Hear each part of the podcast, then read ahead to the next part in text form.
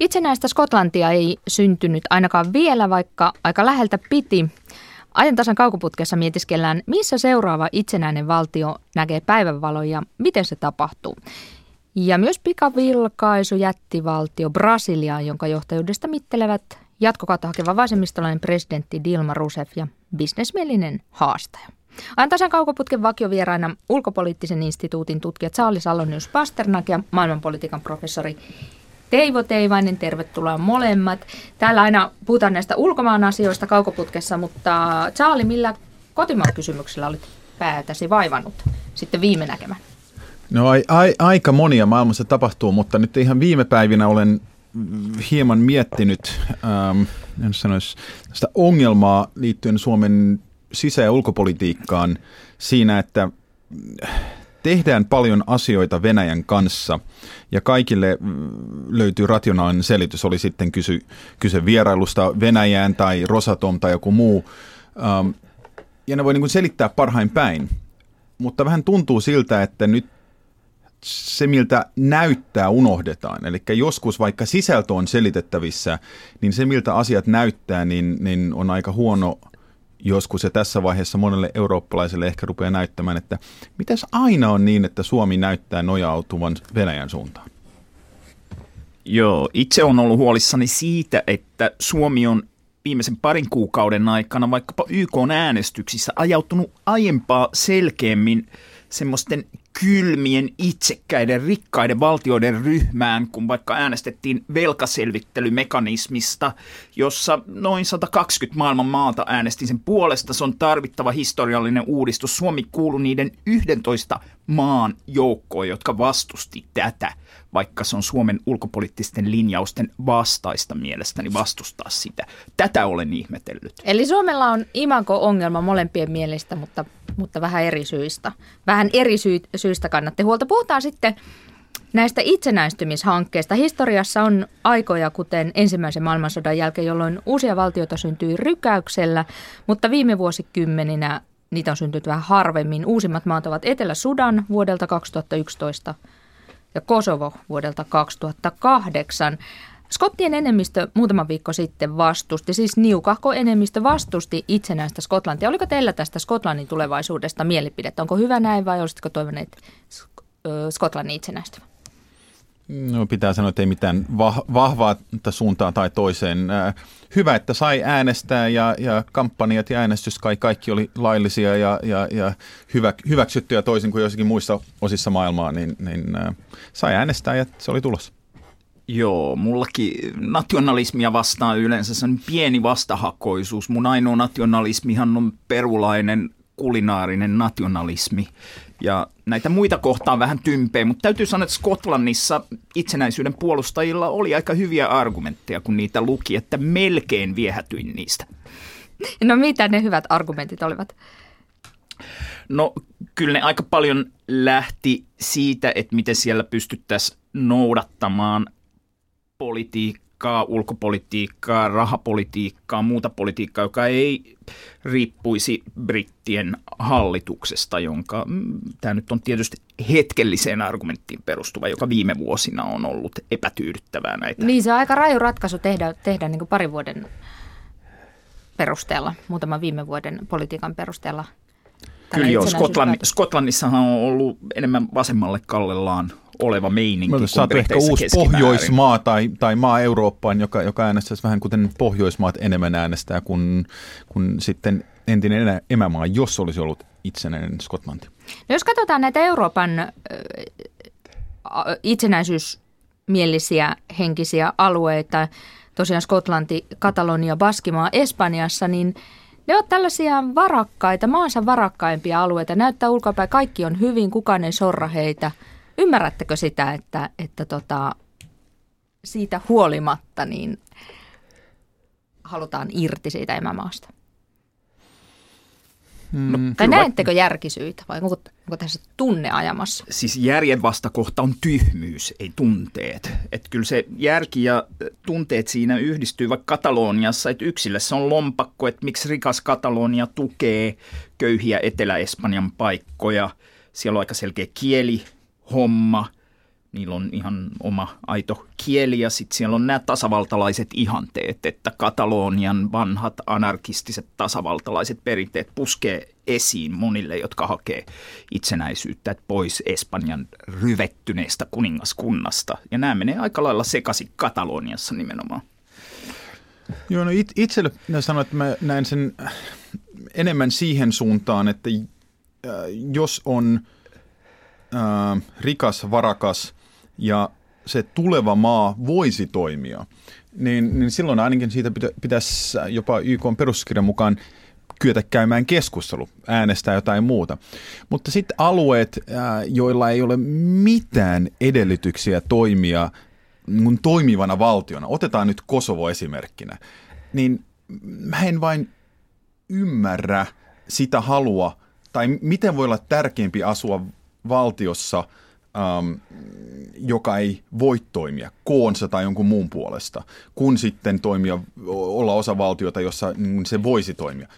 Tietenkin eri asia, jos tämä niin kuin emävaltio on, on toteuttamassa kansanmurhaa tai jotain muuta. Mutta kuten alustuksessa, niin jos on niin, että oikeuksia kuitenkin ää, niin noudatetaan, annetaan niin edelleen, niin, niin silloin on vähän vaikea hahmottaa sitä kyllä. No mennäänpä sitten tähän kiinnostavan kysymykseen, että missä näette seuraavan itsenäisen valtion syntyvän? Missä päin maailma? Koko karttapallo käyttää. Mm, no onhan maita, joilla luulisi olevan edellytykset, vaikka Somalimaa, jonka Kyllä. itsenäistymiselle ei ehkä niin isoja esteitä olisi.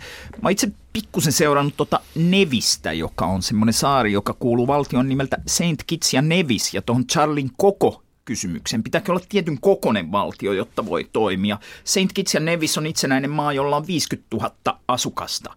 Neviksellä asuu 12 000 asukasta. Ne on kaksi kertaa äänestänyt itsenäisyyden puolesta nämä 12 000.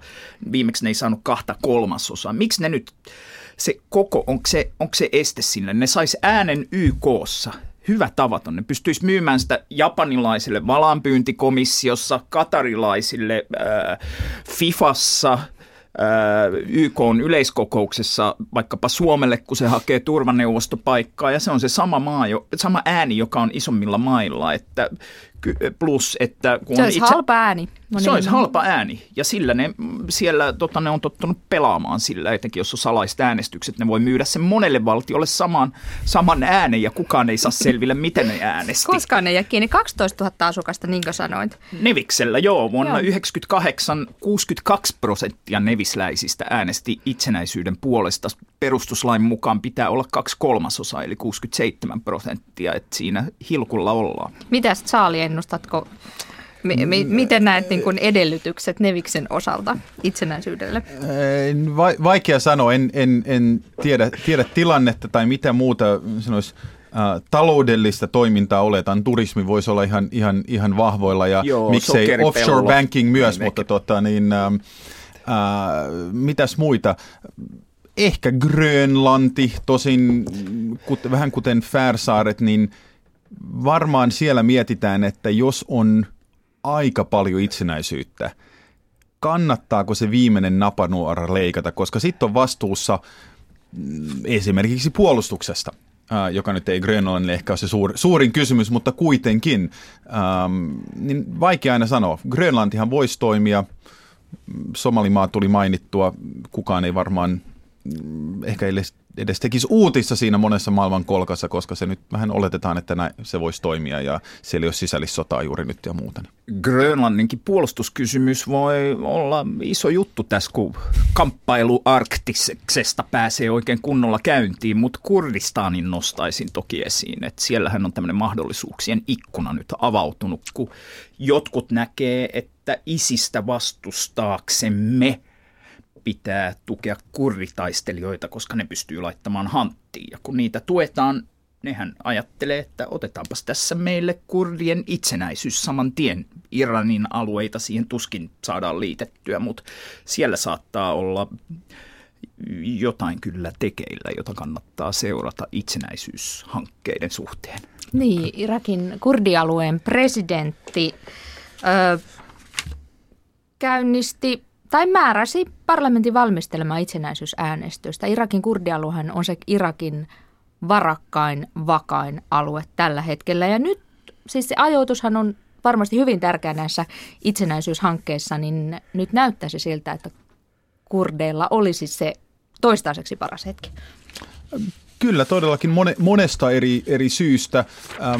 Tähän saakkahan on esimerkiksi osana Irakia niin pyritty pitämään maa koossa, mutta jos nyt näyttää siltä ja näyttää siltä, että Irakin keskushallinto ei kykene suojelemaan – ähm, kansalaisiaan äh, ulkoiselta ähm, uhalta, isikseltä, äh, niin siinä on tavallaan yksi lisäsyy sanoa, että ehkä me voidaan toteuttaa tämä paremmin itsenäisenä valtiona, jolla meillä voi olla itsenäisen Kurdistanin ilmavoimat tai helikopterit tai jotain muuta. Kerran nyt kukaan muu ei halua auttaa meitä.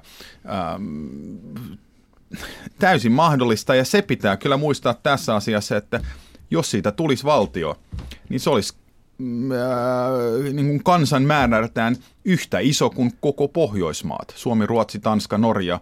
Ähm, eli ei ihan pieni maa, ihan vakavasti otettava alue, kansa, historiallinen argumentti ja muut. Äh, saa nähdä, antaako paikalliset etabloituneet Ranskan, Britannian ja muiden keksimät valtiot niin, niin tilaa. Keiden kaikkien hyväksyntä kurdien esimerkiksi pitää saada? jotta tämä hanke onnistuu. Ajatellaanpa no. vaikka Palestiinan valtiota, yli sata maata on tunnustanut ja itsenäisestä Palestiinasta käytännössä ei tietoakaan. No, tämähän on yksi, yksi ongelma jo YK on perustuskirjassa, että on nämä kaksi lähes vastakkaista periaatetta, ähm, itsemääräämisoikeus ja sitten maiden sano, suvereniteetti alueellinen koskemattomuus. Ähm, käytännössä on tarkoittanut sitä, että maailman suurvaltioiden pitää jotenkin hyväksyä tämä ja myös sitten alueellisten valtioiden naapurivaltiot nyt on, on selvyys. Ähm, silloin ainakin on, olisi jonkunlaisia mahdollisuuksia. Kaikkien ei tarvitse hyväksyä, mutta... Ei missään nimessä. Eikä koskaan varmaan kaikki hyväksykään. Mutta tuosta Neviksestä vielä jäi, jäi tuota niin mieleeni se, että siellä siis kahden kolmasosa enemmistöä vaadittiin. Skotlannissa olisi ihan tuo yksinkertainen enemmistö riittänyt ja näytti, että hyvin tiukka äänestys tulee, mutta se oli nyt vähän selvempi kuin ennakoitiin ö, tuo, tuo tulos. Mutta mitä ajattelette siitä, että, että voiko näin suuresta päätöksestä, vaikka mikä Skotlannissa tehtiin, niin päättää lukemin vaikka 49,7 ja 50,3? No Oma, oma... Pitäisikö siellä laittaa tämä kahden kolmasosan tai joku muu, tämmöinen määräenemmistö? Jonkunlainen suurempi enemmistö, koska kyllä se tuntuu äh, vähän oudolta, että, että lähes puolet tai melkein puolet äh, jonkun maan kansalaista on sitä mieltä, että ei, minulla on hyvä olla, perheellä on hyvä olla. Ähm, etenkin kun varmaan näissä valtioissa muista asioista joudutaan päättämään määräenemmistöllä. Ähm, mikä se prosentti sitten on, niin se on, se on kai eri kysymys. Joo, kyllä munkin mielestä määräenemmistöt voi tällaisissa asioissa olla oikein hyviä. Onko valtioiden hajoaminen useammiksi itsenäisiksi valtioiksi ylipäätään teistä hyvä vai huono kehitys? No YKta perustettaessa niitä oli noin 50 ja nyt on melkein 200, niin, niin se osittain osittain että trendiä. Ähm, no Euroopassa, niin koska meillä on tällainen alueellinen toimija, EU, niin silloin kai vähemmän vaikutusta tavallaan. Ja, ja itse olen ainakin miettinyt, että esimerkiksi Balkanin alueella niin monet 90-luvulla itsenäistyneet maat, niin ekaksi pitää kehittää tämän itsenäinen identiteetti. Ja sen jälkeen pitää antaa se valta Brysselille. Ähm, mutta tota, niin, ähm, en mä nyt näistä hyvänä tai huonona näin periaatteellisesti. Joo, ei musta valtioiden äh, nykyisen jaottelun säilyminen mikään itseisarvo ole, että siitä vaan, jos on sopiva tilanne. Isompana kysymyksenä näen, että äh, toisaalta valtioiden itsemääräämisoikeuden merkitys on heikkenemässä maailmassa. Meillä syntyy yhä enemmän kuitenkin semmoisia poliittisen toiminnan tiloja, identiteettejä ja muita, jotka ei ole kansallisvaltio riippuvaisia – ja me ollaan menossa kohti vähemmän valtiokeskeistä maailmaa, mikä ei meinaa, että valtiot kuihtuisi pois. Ja tässä tilanteessa kyllä mä uskon, että tulee aika isojakin muutoksia seuraavan 30-50 vuoden aikana. Iso kysymys mulle on, että miten ihmiskunta saa järjestettyä asiansa niin, että me pystyttäisiin yhdessä tekemään järkeviä päätöksiä. Maayksikkö ja ääniperiaate ei voi olla se ainoa perusta sille, miten maailmanyhteisö, jos se haluaa toteuttaa jotain niin kuin tasavertaisuuden ja demokraattisuuden ihanteita, joka on tietysti iso kysymys, että halu, hal, halutaanko, halutaanko me, jotka väitetään haluavamme toteuttaa niitä, niin minkälaisissa yksiköissä se päätöksenteko sitten tulevaisuudessa tapahtuu? Tämä on hyvin tärkeä kysymys, tämän ilmastopolitiikka on selvästi upissaan muita minua selvästi asiasta enemmän tietäviä, mutta tämä on nyt Saudi-Arabia, joka vuodesta toiseen torppaa lähes kaikki yritykset YK ja muissa organisaatioissa. Omasta mielestä järkyttävää, että näin annetaan käydä. Ehkä näissäkin asioissa määräenemmistö voisi olla ihan hyvä, hyvä ratkaisu. Seuraava ö, itsenäisyyskansan äänestys on todennäköisesti Kataloniassa. Madrid sitä yrittää torpata. Se on marraskuulle kuitenkin tuo Katalonian itsenäisyysäänestys ajoitettu. Tuota, jos olisitte Espanjan pääministeri housuissa, niin mitä tekisitte? Vastustatte kovasti, että missään nimessä halua Katalonian irtautuvan. Nyt pitäisi varmaan sitten luvata paljon, niin kuin Cameron teki Skoteille. Joo, jos mut niihin housuihin päästettäisiin, niin totta kai mä antaisin, antaisin sen kansanäänestyksen tapahtua nyt. Lopputuloshan ei ole mitenkään selvä. Katalonian alueella asuu myös paljon espanjankielisiä etnisesti Espanjan muihin alueihin tai keskusjohtoon kiinnittyneitä ihmisiä ja ne jo saattaa kääntää sen äänestystuloksen, joka on nyt aika 50-60 tällä hetkellä, niin, niin kääntää sitten ää, myös tämän Espanjan valtion voitoksi. Mutta että jos katalaanit haluaa itsenäisyyttä, vieläpä niin, että siellä asuvat espanjalaiset saa äänestää siitä, niin, niin kyllä. Minä tietysti antaisin sitten mennä.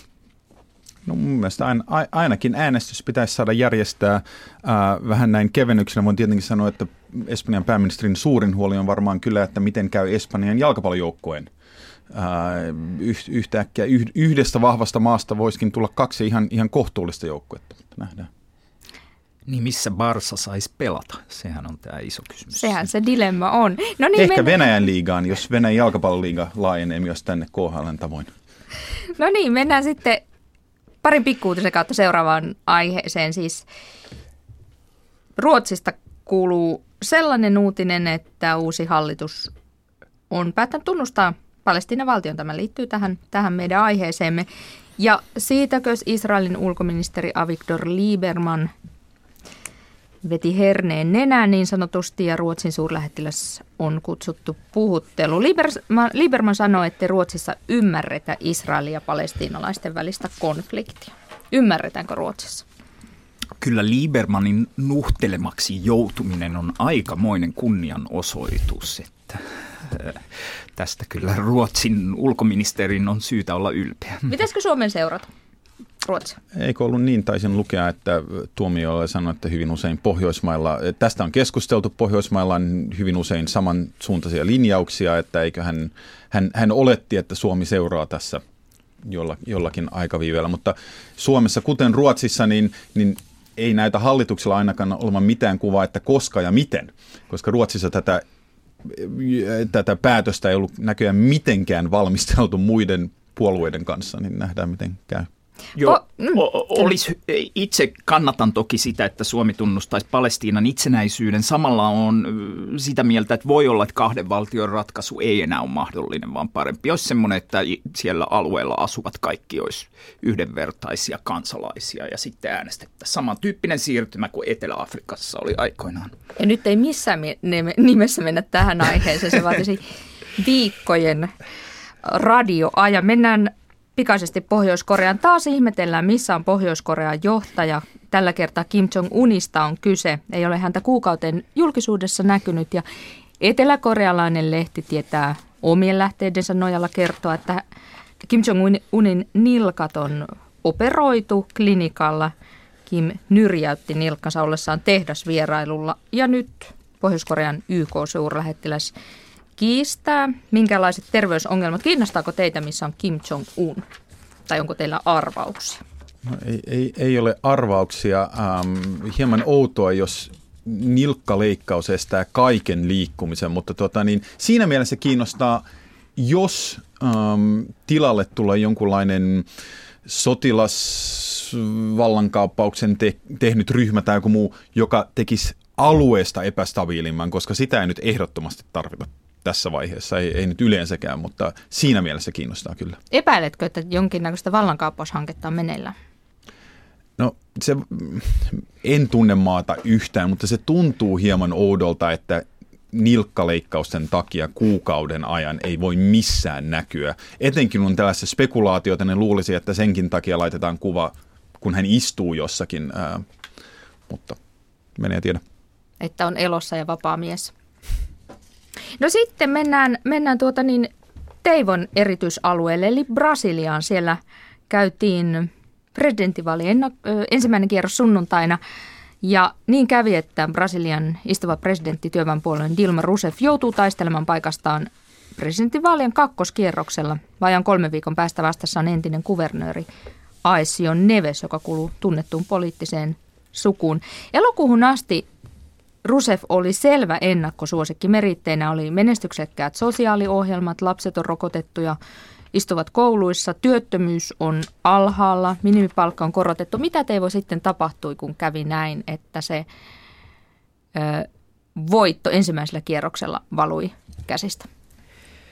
Niin, itse asiassahan Russefin äänestystulos ensimmäisellä kierroksella vastasi aika paljon jo silloin olleita galluppeja. Miten tässä välillä kävi – oli, että tuli uh, uusi ehdokas, Marina Silva, joka nousi pääehdokkaaksi, kun tämän kolmantena olleen ehdokkaan lentokone putosi ja ehdokas kuoli nimellisesti sosialistipuolueen ehdokas. Ja viikkojen ajan näytti siltä, että Marina Silva voittaa koko vaalit, entinen vihreiden ehdokas, entinen myös työpäinpuolueen ministeri, eh, köyhistä oloista tuleva nainen. Mutta lopulta tässä kävi niin, että vaalitilanne asettui tämmöiselle aika perinteiselle vasemmisto-oikeisto-akselille – ja, ja Gallupit oikeastaan palasi siihen vanhaan tilansa, jossa on Dilma Rousseff, jolla on, oletetaan olevan hienoinen etumatka ja oikeiston haastaja Aesio Neves. No mitä Brasilialle, miten Brasilian tie eroaisi Dilma Rousseffin ja Aesio Nevesin ö, johdolla?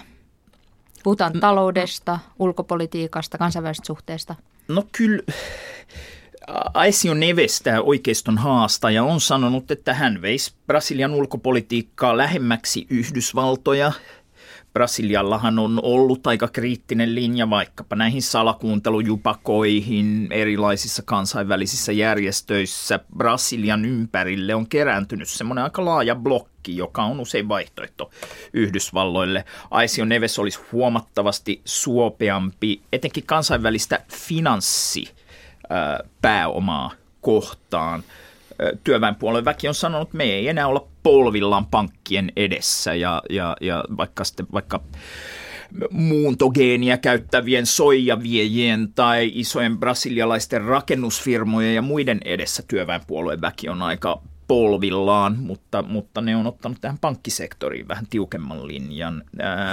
Ja Aesio Neves, oikeiston ehdokas, on myös sanonut, että tämmöiseen Etelä-Amerikan, Bolivian, Venezuelan, Argentiinan muiden sisäiseen yhteistyöhön, niin siitä on tullut liikaa pakkopaita Brasilialle ja haluaisi ikään kuin pois tämmöisestä vasemmalle kallellaan olevasta blogista. Kyllä sillä voisi olla aika iso merkitys maailmanpolitiikassa, vaikka se siirtymä ei olisi kamalan suuri. Myös suhteessa BRIC-maiden yhteistyöhön, niin oletan, että muissa BRIC-maissa kyllä Intiasta en ole niin varma, mutta muissa toivotaan, että, että Dilma Rousseff voittaa nämä vaalit. Milläs mielin, Charlie, oletko sinä seurannut tätä no, pitää, pitää myöntää, että ää, passiivisesti siinä mielessä, että ää, lukenut lehtiä ja, ja, ja kyselyt asiasta UPin tutkija Mikael Wigeling, joka seuraa näitä asioita, niin, niin pass, passiivisesti. Suur, suuri maa, maa maailmassa, niin, niin jotain kuitenkin pitää tietää, että mitä, mitä siellä tapahtuu ja, ja miten siellä ajatellaan ja hahmotetaan esimerkiksi Yhdysvaltoja. Vaikuttaako siltä, että ero olisi suuri, jos vaikka tuo Ice voittaisi? Ähm, liittyen, no Yhdysvaltain, miten sanoisi, toiminta koko sitä maanosaa kohtaan on ollut aika passiivista tai sitten nähdään negatiivisena NSA ja, ja, ja nämä asiat, niin äh, vaikea tavallaan nähdä, että miten nämä jotkut, äh, miten yksittäisen henkilön vaihtaminen vaikuttaisi USAn lähestymistapaa ja politiikkaa, joka oli aivan sama George W. Bushin aikana kuin Obaman aikana. Eli mun mielestä hyvin passiivinen huomio ottaen, miten lähellä ja tärkeästä alueesta on kyse. Miksi se on niin passiivista? Jaa, hyvin vaikea sanoa. Ei Ta- niillä ole enää sitä valtaa kuin oli aiemmin, ja se, on se, hanttiin. Se, se, se ehkä kiinnostaa. Se ei ole, sanotaan, että on helpompi saada asioita tehtyä muualla, äh, oli sitten kyse taloudesta tai muusta. Ja osittain myös ehkä se, että ongelmat on olleet muualla. Äh, jos Etelä-Amerikassa riehuisi massiivinen äh, maiden välinen sota, niin ehkä se silloin kiinnostaisi enemmän, mutta ongelma on ollut muualla. Tai sitten viedä meidät seuraavaan osioon, joka on kuukauden kuva. Nyt on enää kolmisen minuuttia, neljä minuuttia aikaa. Saalisen valitsi, kerropa mitä kuvassa näkyy. No laitan kuvan Twitterin tämän jälkeen, mutta on tällainen kaksoiskuva. Ähm, äh, vasemmalla puolella on, on, on nainen, jo, jolla on sitten kaksi lasta ympärillä ja oikealla puolella sama nainen äh, taisteluvarusteissa. Äh, Eli kuva on Syyrian Turkin rajalta jostakin Kobanen kaupungista tai lähistöltä. Ähm, se kuva jotenkin kosketti, koska se äh, muistutti siitä, että äh, jos oikeasti pitää, niin kyllä silloin ihmisissä hyvin usein löytyy tämä halu ja tarve puolustaa ei vain läheisiä, vaan yhteiskuntaansa ähm, kaupunkia, maata ynnä, ynnä muuta. Ähm, myös valitsin sen, koska sillä ehkä on linkki Suomeen. Mehän Suomi avustaa sitten ISISin kaatamisessa humanitaarisella avulla. Tämä sopii Suomen linjaa, mutta se ehkä muistuttaa myös siitä, että on asioita maailmassa, jotka on sellaisia, että niitä ei humanitaarisella avulla tainuteta tai neuvotteluilla, vaan pitää suoraan sanoen tuhota vastustaja.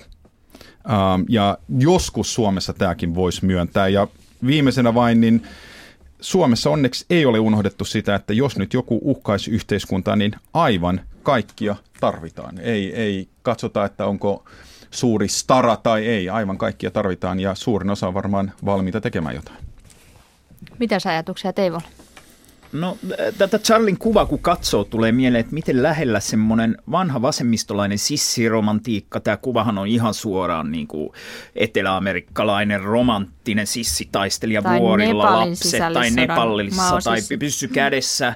Ja sitten semmoinen imperialistinen sotaisa retoriikka, että kyllä nyt niin kuin pyssyillä pitää tämä homma ratkaista. Ja loppujen lopuksi nämä joskus tulee aika lähelle toisiaan tämän pyssyjen ihannoinnin kohdalla. Täällä, tässä nimenomaisessa kaupungissahan kävi niin, että se nyt Isik, Isiksen musta lippu liehuu, eli tuota, Yhdysvaltain ilmaiskut tai Yhdysvaltain johtaman liittoma ilmaiskut, niin eivät ole Isistä estäneet. Saa, saa nähdä, miten käy ja, ja mm, toivottavasti ei käy niin, että tästä tulee se viimeisin kaupunki, josta aina sanotaan, että never again – fraasi, jota nyt on kuultu no, pitkälle ennen Ruandaakin, mutta aina näyttää olevan niin, että sitten se unohdetaan hyvin nopeasti ja, ja niinkaan kun eivät ihmiset ole lähellä, niin, niin antaa kuolla. Ja siinä on äh, Turkin kurdien työväenpuolueen johtaja Öcalan vankilasta antanut aika tiukkoja lausuntoja, että jos tämän annetaan kaatua, niin Siis, siis, siis tur- niin Turkilla on kyllä verta käsissään silloin, koska kyllä. Turkki kykenisi kevyesti puolustamaan tätä kaupunkia, äh, mutta ei varmaan eri syistä halua ja pääsyy on varmaan, että he auttaisivat kurdeja silloin. Mutta kyllä Turkilla on, on verta käsissään, jos niin käy. Ja taistelijat ovat saaneet rajan yli mennä Turkista, Turkista Syyriä ihan vapaasti. Mutta nyt on aika lopettaa sitten ajantasan kaukoputki kuukauden päästä suurin piirtein taas tavataan. Kiitos oikein paljon ulkopoliittisen instituutin tutkija Charles Salonius Pasternak ja maailmanpolitiikan professori Teivo Teivainen. Kiitos, kiva Kiitos. oli taas.